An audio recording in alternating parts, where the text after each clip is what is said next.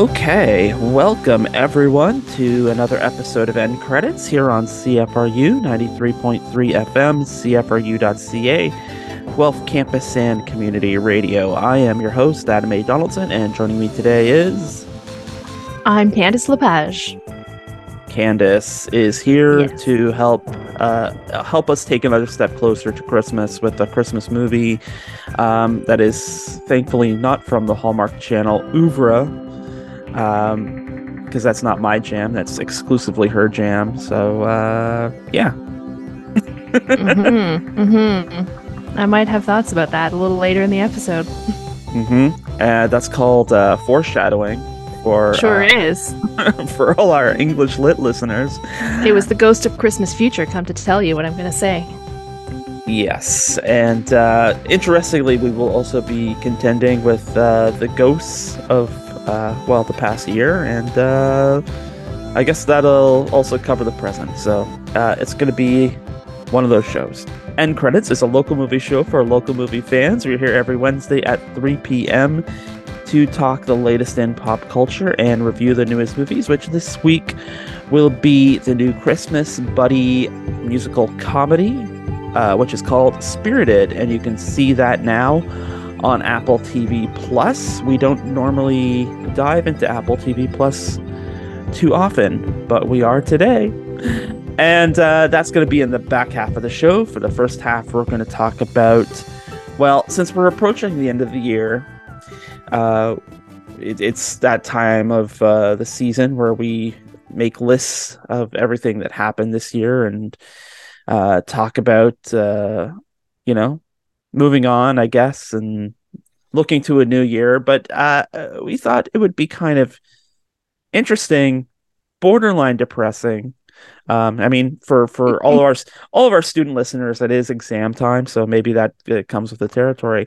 But uh, you know, we're gonna we- we don't normally talk about you know unfortunately when people pass away in the year um, people in the movies uh, who have had a big role in movies or tv or popular culture period we don't take a lot of time to tip the hat to them um, but we're going to do that at the start of this week's show um, we're going to talk about some of the people who have uh, left us this year and um, you know, uh, we're gonna raise a, a proverbial glass to them before we usher in uh, 2023, where we will surely lose more famous people um, that we will have some regret about. So there's a nice shot of cold water right now at Wednesday at three o'clock. Happy Happy Hump Day, everyone. All right. Um. Oh, I I, I feel so. I feel so trepidatious getting into our It's okay. Uh, I think we're to we're going to celebrate some people who should be celebrated maybe when they were alive and unfortunately we just don't do a good job of that. So we'll celebrate them now instead. Yes, with our radio necropsy of the year 2022. So, Candice, why don't you kick things off in so much as you can kick one of these off uh, with uh, someone who passed away this year who you are going to miss and want to herald?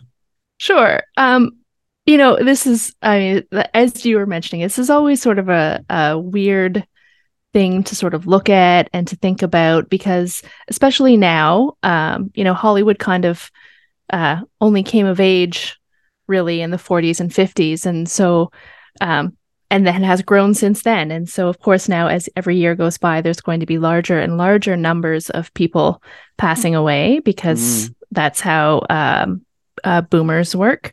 That's how that's So- how the uh, the greatest generation and then and then the boomers sort of go. Um, but yeah, I mean, it was it was uh, looking at the list this year. There was a lot of really, yeah, there was some really some some people there. It's like, oh, I think, you know, these are people I think that we could have talked about a little bit more when they were around. Mhm. Um, and so I have like a long list, uh, which I had to then turn down into a short list. And so my my short list is um maybe a little weird for some people. It'll be it'll be interesting to see see how this goes.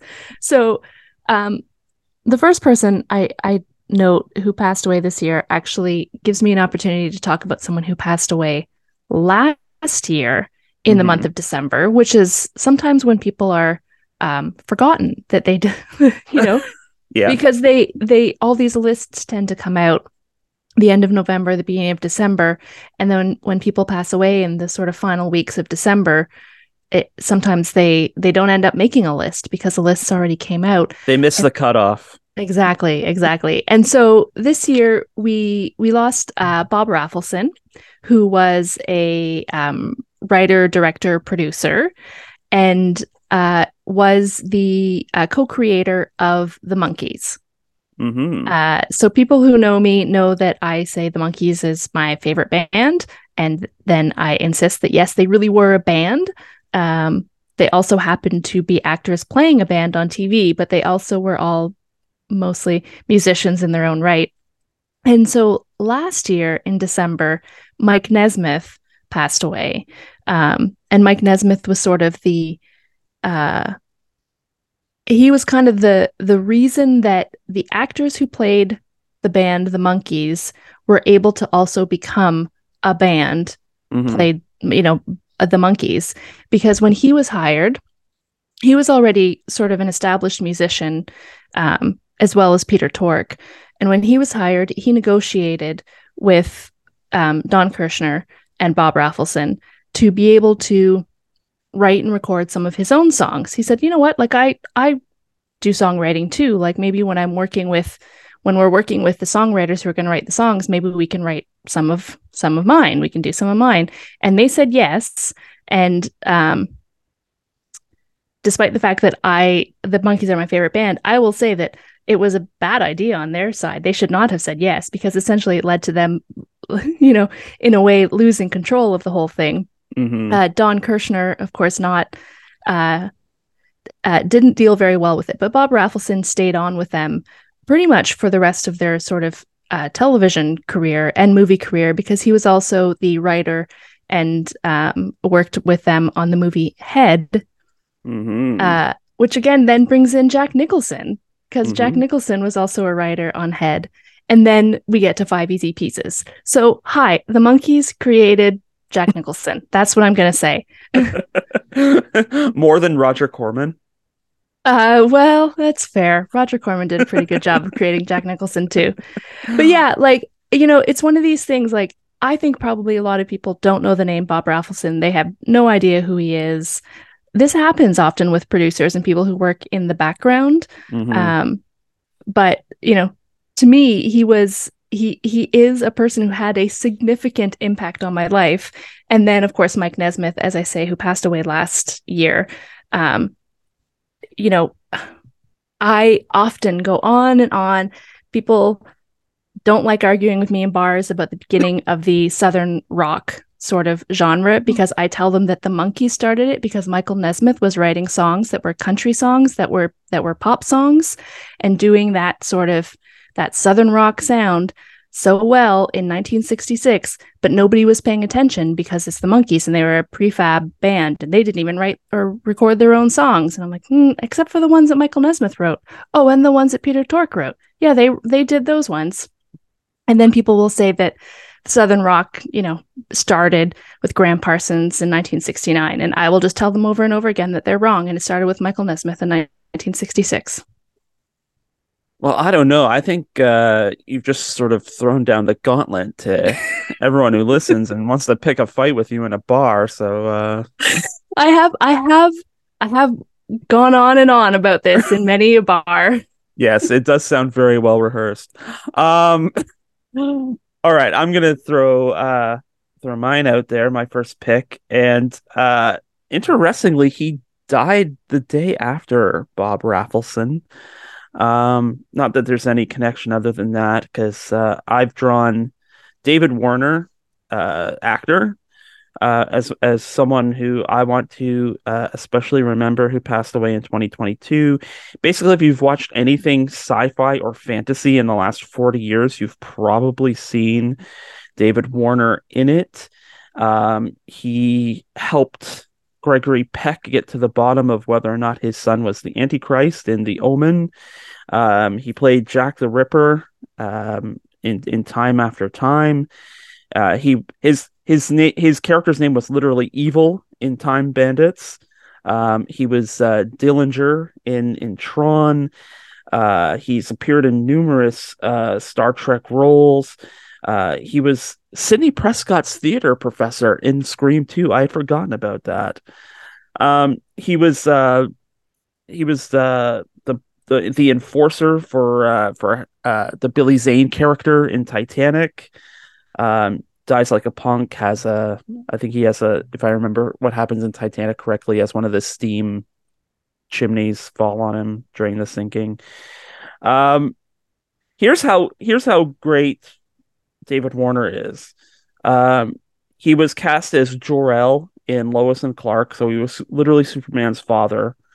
Uh, he was also Ra's al Ghul in Batman the Animated Series, so I mean he has that really distinctive voice, and I think if anyone contributed to like the mainstreaming of Ra's al Ghul as like a top tier Batman villain, it was probably David Warner voicing him in um in uh, Batman the animated series and and all its ancillary things. I think for a certain level of fandom though, he will probably remain best known uh, for playing uh, Gul Madred in the two-part Star Trek: The Next Generation episode "Chain of Command." This is famously the the the Passion of Picard, where he is tortured by uh, Cardassians.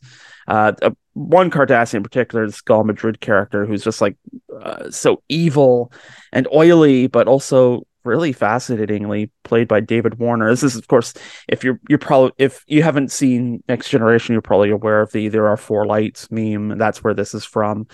Um, but of course, it's just uh, it's it's it's the episode, especially part two. It's this two hander with um with uh, Patrick Stewart and David Warner going at it. So it's one of those episodes of TNG where you get two really great actors on a set, just you know, acting their butts off, and uh, this kind of horrible, terrifying, but uh, oddly trying episode for Picard, and he gets. Uh, it's David Warner who who puts the screws to him, almost literally.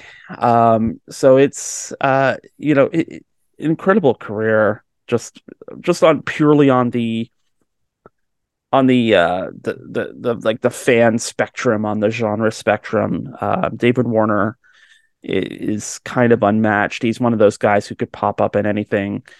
Um even if you don't necessarily know his name you know the the face you know the voice.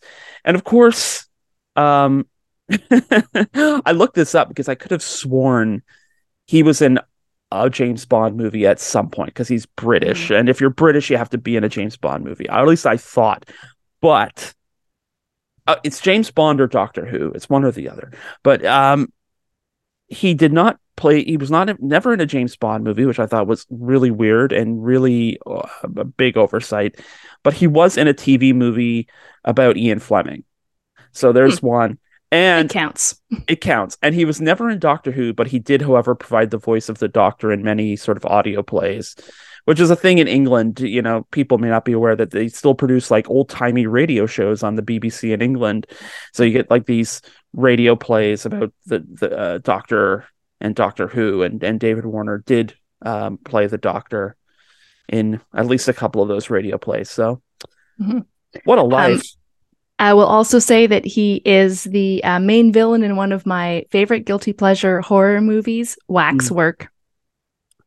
Yes, there's that too. I just yeah. uh you can't name them all. Actually, I'm going to throw out another one. Um and and I was thinking about the Men in Black cartoon because it was on TV, not the cartoon, but the original Men in Black movie was on TV and there was of course an animated spin-off of Men in Black and he did a character uh, named Alpha, who was like an evil man in black. He used to be a man in black, and then he becomes a bad guy. Um, he was the guy who who trained Agent K, at least in the animated series. So it's it's uh, he's just he's just su- such a great voice um, and he always made like something like men in black the series that it seems like so silly and we're, we're capitalizing on something that made a lot of money but then you get david warner you get the right actor in the right role and it becomes uh, something else entirely. All right. Hmm. Um, let's get to your number two then. Um, so I think I'm going to change my number two because I was originally going to talk. Uh, I'll maybe bring it up as a as a quick, um, you know, throwaway at the end. But Mm-hmm. um, so number two, I'm going to say um, Fred Ward. Oh uh, yes. passed away this year, and so a lot of people know Fred Ward from a lot of things, Yeah. and I would say primarily I know him. Um, I would say, you know, most often when I'm talking to people, I'm like, oh, well, you know, he was in Tremors. That's kind of the the thing that most people, many people have seen, and and most people know him from. Mhm. Um, not only that, I've been thinking about him in that movie a lot because um, I watch a lot of YouTube videos, these series of people who are watching movies for the first time and they're doing reactions. all these, all these like young, I don't know if they're like young millennials or elder Gen Zs or I don't know what we call them, but people who are in their 20s who are Mhm. like, oh, there's like a whole world of movies here. And so for whatever reason, I don't know if they watch each other. Um, and so, you know, because they're trying to fight algorithms, but a lot of them tend to do the same movies, you know, in and around the same time frame. So there's been a number of them that have like watched Tremors for the first time. And so of course I watched them watching Tremors Mhm. and it's fun to see their reaction.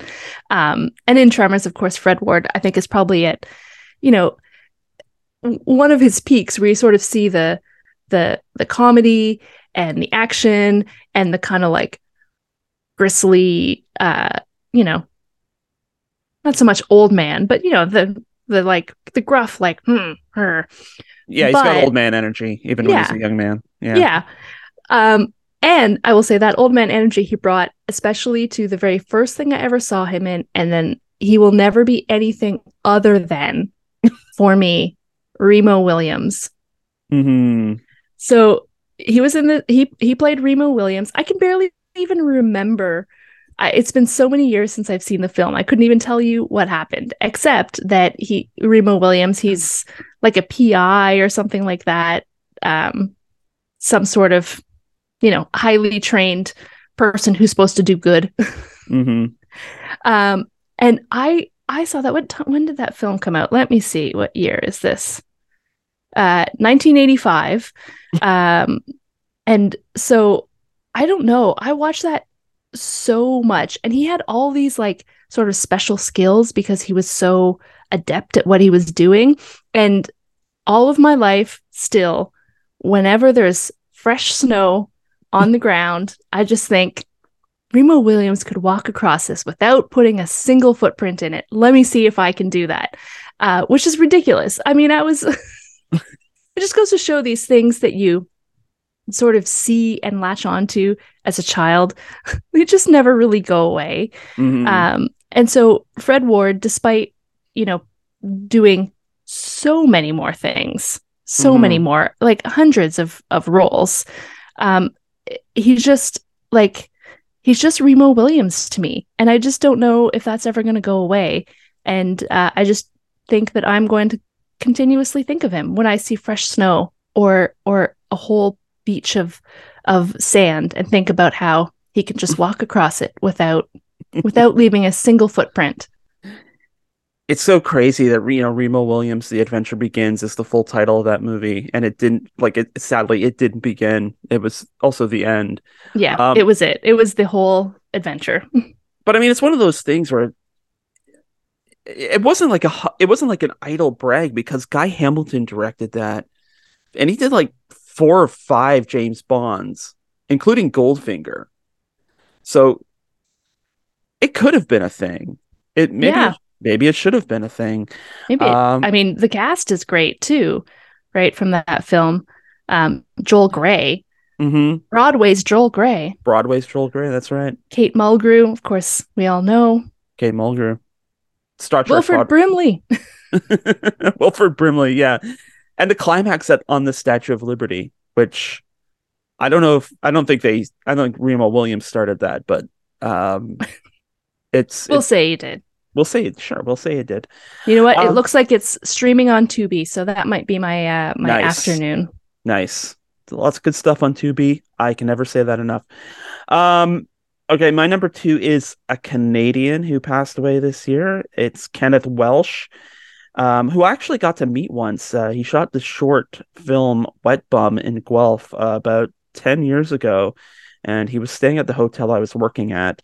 So, uh, very nice man, um, very genuine, kind of a. Uh, he was well into the old man eccentric phase of his life. Um, but uh, you know, he was very nice. Um, but yeah, this is like 239 credits on IMDb, and he still has four to go. There, there are like four things in post production. So this was this was a man who was still working, um, and working hard.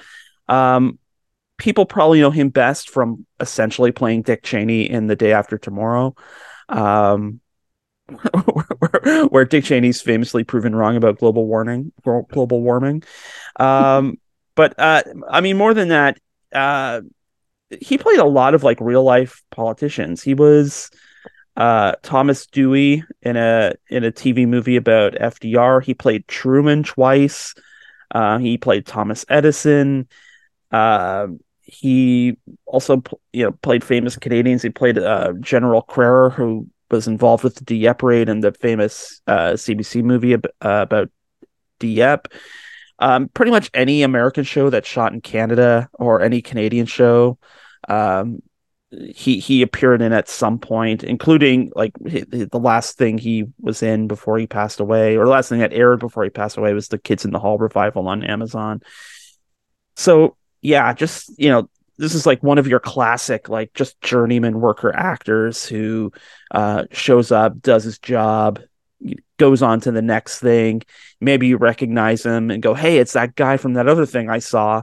Um, but hey, like over 240 IMDb credits by the end. Uh, you know this.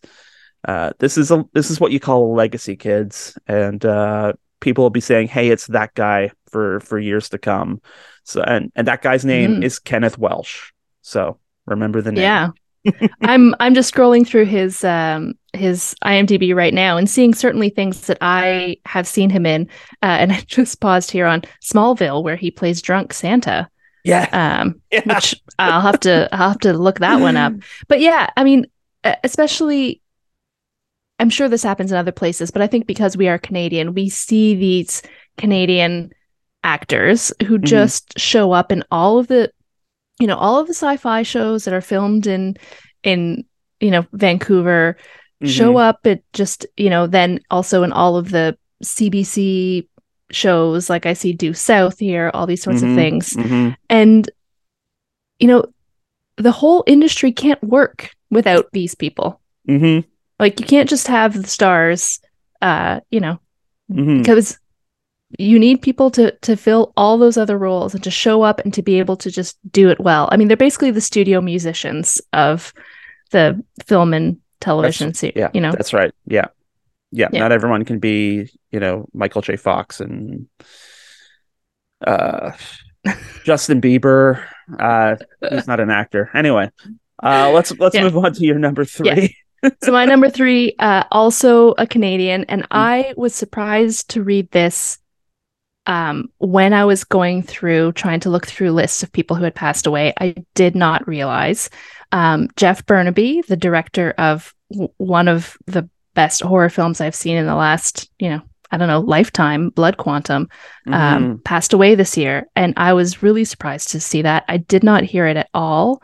Um, and I don't understand why, because I like kind of live and breathe in the horror community. And I spent a lot of time in the uh, Canadian Indigenous arts community. And I don't know why this went so under the radar. Uh, it kind of kind of really upsets me that that people mm-hmm. didn't talk about this more. Mm-hmm. Um, so he came out with Blood Quantum a few years ago, and uh, I think it's just the third film that he had had directed, and it was just so good.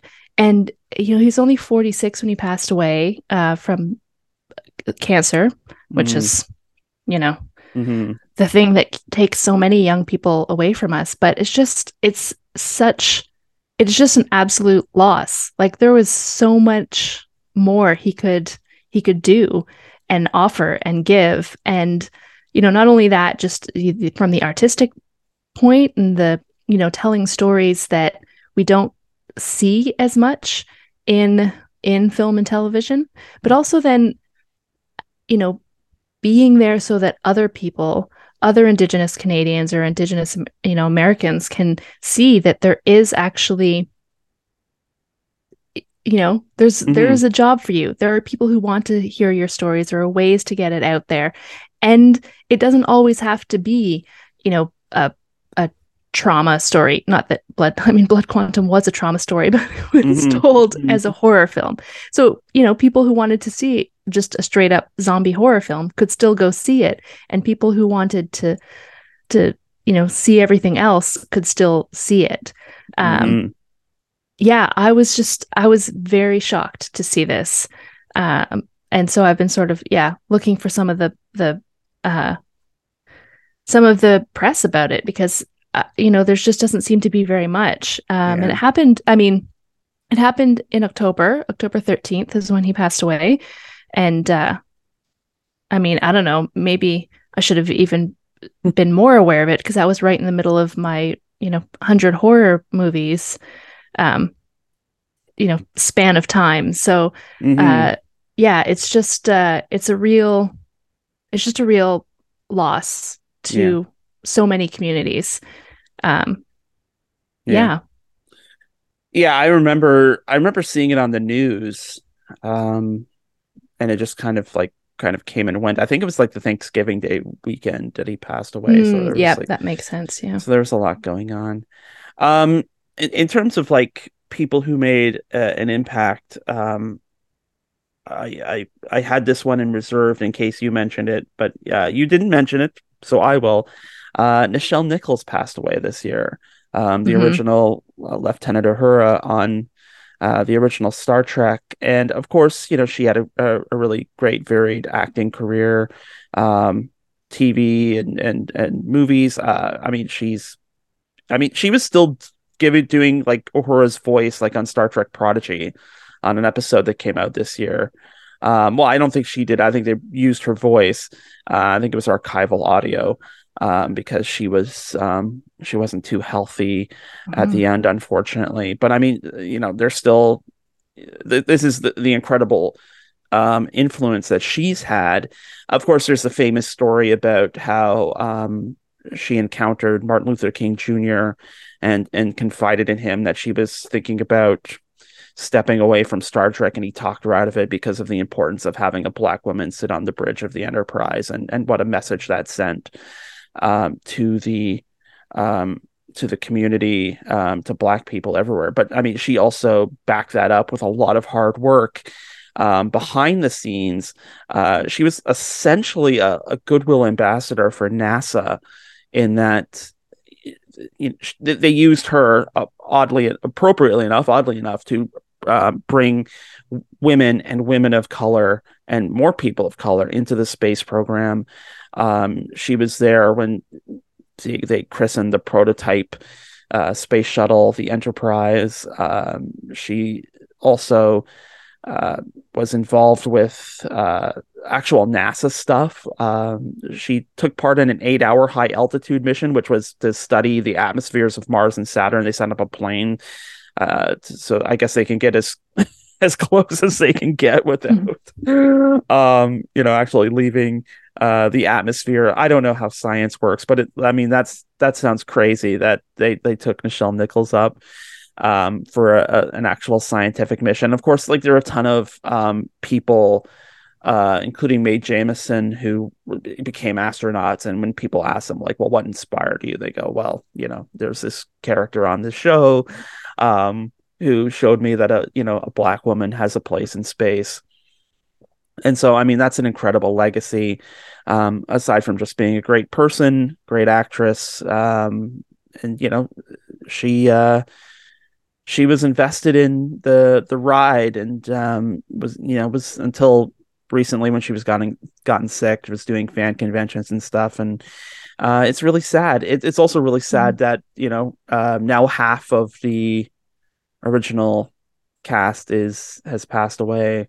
Um, all, the only three that are left are are Takei, uh, Koenig, and Shatner, who um, I'll take bets. I think Shatner will be the last to go. He will hang on with a death grip um, doing the unexplained on History Channel um, until. Mm-hmm.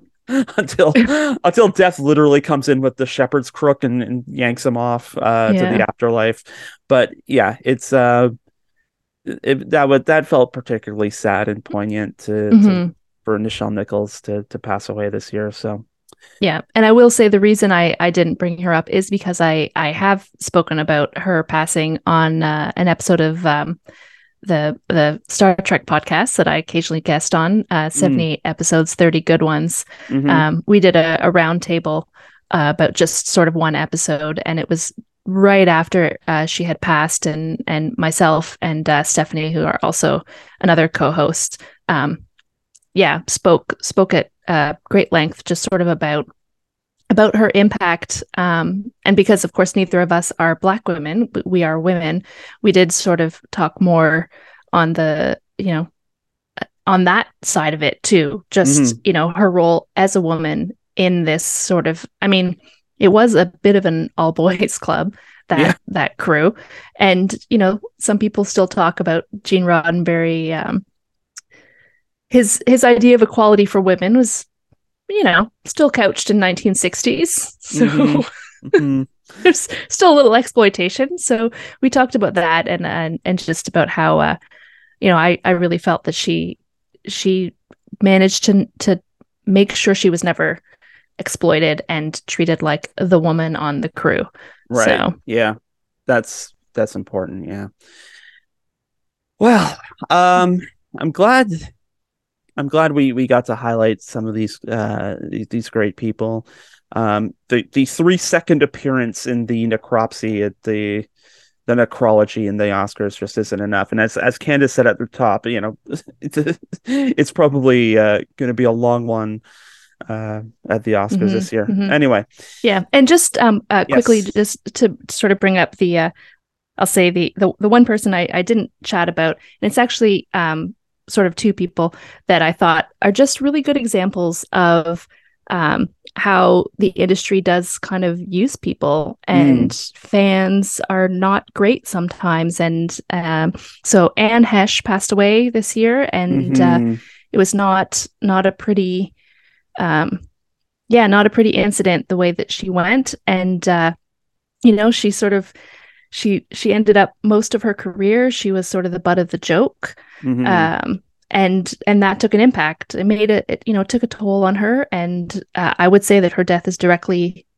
you know because of the way we you know as as a society and as an industry treated her mm-hmm. and similarly uh, sacheen uh, littlefeather who was mm-hmm. the uh, indigenous woman who accepted the oscar on behalf of uh, Bra Marlon Brando. Marlon Brando. Yeah. Yeah. Um, which, you know, I, I, I think he was, uh, I think he did not do a very good job as an ally with that, but that's a whole other story. Yeah. He kind of let the same, hang. Yeah, yeah. The same thing. Like she was just really chewed up and ridiculed. And, you know, I'm so glad that this year, before she passed away, she did get to, um, to say more, to talk more about, you know, um, being cast out of the industry and not being uh, allowed to um, to work and and all of that. Because it's it's important. As much as we can celebrate um, you know all of these great voices and all of this good work uh, it is still an industry and it does still have mm-hmm. some some rough edges.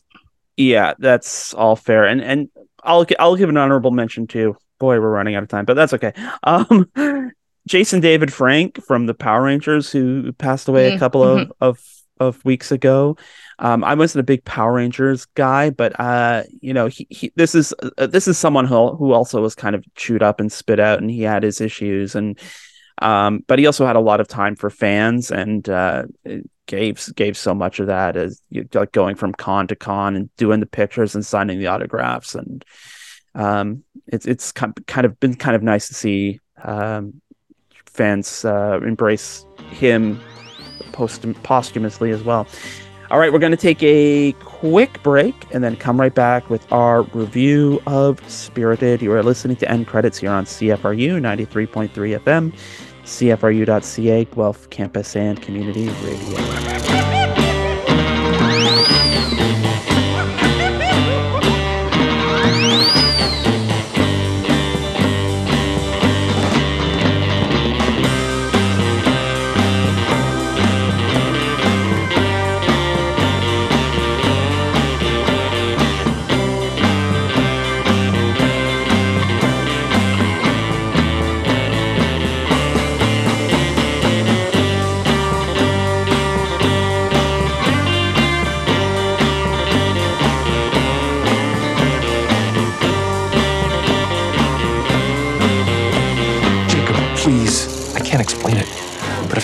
Sky. Maybe I'll what? Maybe you'll what?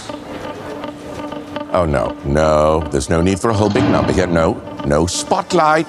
Gary, kill the spot- Every day I wake up with a single dream running through my head Look, I have another meeting I'm actually late for. to throw a tiny stone into a mighty stream and watch the ripples as they spread. Redeeming an unredeemable is nearly impossible. But if you'll promise to stop singing, you can have your pap. Oh, really? Great. Thank you. That's that's quite reasonable. Thanks, Gary. We're good. You're right on the cue. Guys, he said yes. Let's get to work. Okay, and that was a clip from Spirited. It's the new film from writer director Sean Anders, and it stars Ryan Reynolds, Will Ferrell, Octavia Spencer, Sunita Mani, Patrick Page, uh, Marlow Barkley, and Tracy Morgan as the voice of Christmas Yet to Come. Which um, I thought that was I thought that was kind of inspired. I was I I, I was aware that Tracy Morgan did the voice of the Ghost of Christmas Yet to Come, and I thought, oh, that's going to be so stupid. But hey, Tracy Morgan, don't underestimate. Um, even when you've been Christmas Carol, bitch. It's uh, it, I I thought for sure that was gonna that was a dead end, but um, it worked for me. It worked for me. Anyway, I wish I could say the rest about uh, that that the rest of this film worked for me. It did not. Two hours and seven minutes. Mm-hmm, mm-hmm. Are are are the producers aware that that book, A Christmas Carol, is like a hundred pages long? It's a hundred pages long, and this movie is two hours and seven minutes. That's my re- end of end of my review. Yeah yeah um yes. So i was maybe about i mean i thought the same thing when i pressed play and i was like what? How long is this movie? Okay um and then I'd, I'd say i was maybe 10 or 15 minutes in and i was just like oh my god i need to apologize to adam for choosing this film. This is this was yeah i i um I I couldn't watch it, and then I had to like She's speechless. turn it back on later. I had to. It was speechless. just yeah. So yes, um. So yes, first apologies for making you watch this film, um, and then second, um, I want this movie to not be a musical. yeah, me too. Like I knew that there was I I knew that because there was a whole bunch of video and stuff, so I knew that there was like a dance number and a music number, and I was like, oh, okay, that's kind of fun. Like in the way it was with you know Kurt Russell's like rock and roll Santa, and it's like suddenly there's just like one dance scene, which is kind of fun. Yeah. No, the whole film was a musical, and it was bad. I don't even think the whole film was a musical. It seemed like they forgot it was a musical for like 45 minutes. That's fair. That's fair. I think that's why I want it to not be a musical too, because like the whole tone of this, I couldn't. I was just like, you guys can't figure out if you want to be Will Ferrell Anchorman funny, Mm-hmm. Ryan Reynolds Deadpool funny, Mm-hmm. um, you know, a heart-filled sort of story. You can't decide what you want to be. Mm-hmm. Plus, you've got these musical numbers that don't fit with any of the styles that you're trying all the other rest of the story with. Mm-hmm. Because you know me, I like musicals. I've reviewed a lot of musicals for this. And, Mhm. you know, most of those are also about two hours because for some reason, I guess because they sing their, rather than just, you know, saying something, they got to sing a whole like Mhm. verse, couple Mhm. of verses about it. Um, but yeah, yeah, I just every time they started, I felt I felt like Marley, who was the one character in this film that I was like, yes, I understand you. You're constantly. He's just like every time the music would start, he'd be like, "Can we just? Can we not? How about we just don't?" And you know what's interesting about that is Marley's pl- Marley's played by Patrick Page, who's the one person in the No. cast who has like musical theater experience. the only one who is actually a musical theater actor and and i also really liked his song yeah. that he did when he showed up and i was annoyed as all heck that ryan reynolds character clint kept interrupting it i was like oh my god there's finally like an actually interesting song that's really good and i really like hearing this why are you talking With someone who I- can sing. I've never said this about Ryan Reynolds. Honestly, I I know there are a lot of people who are like, "Ugh, Ryan Reynolds, he just plays himself or whatever." I I really like him a lot, mm. and I was just like, "Can you just not so we can listen to this song that Jacob Marley is singing? That's actually really good." Mm-hmm. So that one song, and then there was another one. I don't remember what the name of the song was, but it was Will Ferrell's um, character as the ghost of Christmas present. Mm-hmm. Um, who was singing and it was all um in a like a a black empty space and all of the dancers had like black outfits on but had like flashlights mm-hmm. on the mm-hmm. undersides of their wrists and so that it looked really good i was like oh this actually looks really interesting the song wasn't very good but it looked really interesting and those mm-hmm. are the only two musical numbers that held any interest for me whatsoever and again i love musicals yeah it's i mean it's it's so half-hearted I, there are so many varying influences fighting for control I, I i one of the things i'll say about Ferrell and reynolds is um I, I felt like they weren't the problem like they were actually putting on an effort um which is refreshing in the case of Reynolds, um, especially because it does like you know watching it was about this time last year that Red Notice came out, where you have Ryan Reynolds playing Ryan Reynolds, Dwayne Johnson mm-hmm. playing Dwayne Johnson, and Gal Gadot playing vaguely enigmatic, and it's you know so everyone's doing their shtick. Um, but but it, it, felt like you know Ferrell and Reynolds were at least committed to a to the mission. Uh, the mission was a disaster from the start, though. It was uh, it, this is basically the Bay of Pigs of Christmas musicals. Um, it's flawed from the beginning. The plan was stupid. There are too many cooks in the kitchen. Um, it wants to be bitter and cynical, but it also wants to be like redemptive and and cute. It's a buddy comedy, like from the in the Apatow vein, but it also wants to be like sort of this like postmodern musical um, with all the usual Broadway ingredients. It wants to be a Christmas Carol, but it also wants to be Scrooged, mm-hmm. and like we have Scrooged. Scrooge is a thing yeah. I can I can go and watch. But and I desperately wanted to when I finished this film. I was like, can I just go watch Scrooge? That's like, right. and, and I will say so. Um, earlier you mentioned the Hallmark films. So, yeah. um, two things about Hallmark. There is a bit of a, a joke right now in Hallmark movies because they've done they. I mean, the story of a Christmas Carol is is a classic, uh, mm-hmm. and it's classic for a reason, you know. But mm-hmm. like every like there are TV shows that do this. There's you know you either have the It's a Wonderful Life or the Christmas Carol sort of story. You know, mm-hmm. when people are like, oh, let's tell this story again. So Hallmark has done the sort of Christmas Carol thing a number of times. And in the last two years, so last year they had a, a Christmas Carol uh, type story come out um, uh, about uh, Nashville um, mm. Christmas. Interestingly, it had um, Wynonna Judd in it. Uh, mm-hmm.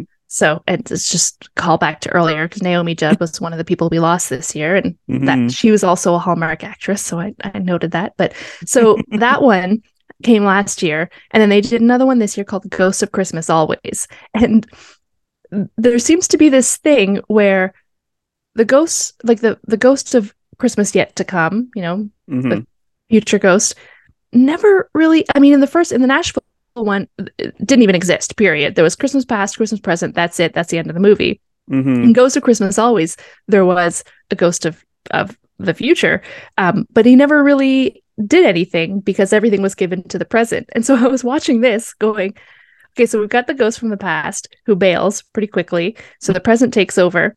And I'm like, oh my God, are we actually going to do this? Are we also still going to like not have a future? Yeah. what is happening? And we kind of didn't really. There wasn't mm. a lot for the for the ghosts of the future to do. Um, also, if you do want to watch, I mean, you can watch Scrooge, but if you do actually want to watch a good story, uh, a new sort of Christmas carol, I will actually strongly recommend Ghost of Christmas Always from mm. Hallmark this year, which was actually very good and is probably my my top or or second film of the year from them. Mm-hmm. Uh, so if you are do have a hankering for a good Christmas carol story, stick with Hallmark. Don't don't do Spirited. There's there's there's nothing here for you. Um, I was gonna say, uh, you want uh, you want a good Christmas movie, uh, or a good Christmas Carol. Uh, it begins and ends with two words: Alastair Sim. Um, I'm just looking up the uh, fair, fair. I'm just looking up the Chris- Ghost of Christmas Always, uh, which stars uh, titans of of the screen: Kim Matula, Ian Harding, and Beth Laville. Um, so yeah, uh, sounds great. Uh, but believe me, it is it is very good. It is surprisingly surprisingly mm. good. Mm. Um, and I will say, uh, the future uh, ghost is actually um, uh, Reginald VelJohnson. So, oh, okay. Now, he, now, he, now he was interested. cast and he was in it, and he was pretty great. Okay, even though he kind of didn't necessarily do a lot. But is that, is that one of those things where like they hire like a big name to do a day of shooting and then put him on the poster? Uh no, he was there for more than a day of shooting and he okay. like he definitely he just didn't he just didn't provide any future because the Ghost of Christmas Present has the whole week of Christmas so was able mm. to show some some future. Interesting. it was it was a little confusing. Interesting. Yeah. yeah, I think this is we're getting way off topic, but yeah, um, I think there, well, that's what's going to happen when you watch a movie that was not really very good. I do think I wonder if if Reginald VelJohnson's um, agent has like tried to to work him into this like this could be his like thing. Like you know how like an actor like we were talking about David Warner earlier. If you have a, a fancy sci-fi project you get David Warner. Like maybe that should be mm-hmm. a like Reginald VelJohnson's thing. It's like he's in three different Hallmark movies in like maybe uh, small but uh, significant roles, um, all that, that, that may perhaps uh, pay homage in some way to um, one of the greatest Christmas movies of all time, which is of course Die Hard. Die Hard. Yep. yep. okay, yeah. but b- back to Spirited though. Um, I have nothing to say about Spirit. No, I, I, I, there, there are flecks of of things here that are interesting. Like the the production design, I I thought was really good. The idea of the twist that they have with Will Ferrell as the ghost of Christmas present, mm-hmm. and this whole like, I'm fascinated with this idea that the afterlife is just another huge bureaucracy. Um, I mean, there's some interesting things to do there. This whole thing about like, is Ryan Reynolds like he he's they choose him to basically the plot is they choose someone every Christmas to like give give the Scrooge treatment to, and um, the Ghost of Christmas Present, Will Ferrell chooses Ryan Reynolds because he's irredeemable because he's trying to go for like a big win. Like if he can turn an irredeemable and then see the waves of I guess positive influence that come out of that, that that's that's a huge deal as opposed to just um, Rose Byrne at the beginning, who's just like kind of like a, a bad neighbor. I guess kind of she's literally a Karen almost. Actually, yes, she, yeah, her, her name was Karen. She is credited in the credits as Karen, um, which I did not know about to write this minute. I was, what was her character? Yeah, name? I noticed Karen? it when they, when they were talking to her and they were calling her Karen. I was like, oh, that's hilarious that they named her Karen. But yeah, she's just like a terrible neighbor.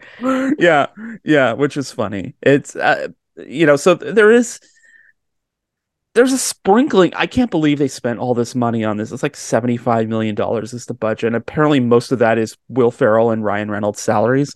But um, I mean, well deserved. Like they are stars and they are the reason people are watching this. Like, yeah, that's the beginning and end of the story. Why are you watching it? Because of Will Ferrell and Ryan Reynolds. Well, I also think it's why a lot of people are giving it a pass. It's because like they're they're both immensely likable, and there are bits in it that I, I I did laugh at, like the whole "Good Afternoon" song, which I don't oh. even like the sequence of like the, the conceit is that you know "Good Afternoon" was um and you know uh, basically a a swear was like f off in in Victorian times, which um it's it's you know explaining the song makes it sound stupid, but it, it at the same time it, it it's a scene where mm-hmm. everybody seems to be having a lot of fun. And I, again, Ferrell and Reynolds are not great singers, but they're bringing a lot of energy and they're bringing a lot of that great comic timing. Um, having said that, the song itself is completely um, it's completely unmemorable. Um, yeah, yeah, like a lot of the songs in this are. yeah, absolutely. Like I couldn't I couldn't hum a single one of the tunes. Yeah. Um, and I mean, I'll agree. Yeah, I think the two of them were were quite fun during that song, but I Mhm. I just personally hated the the story bit that was happening at that point because Mhm. despite like I you know I'm saying things about not liking the films you're right about about Will Ferrell and Ryan Reynolds because I was invested in each of their own stories Mhm.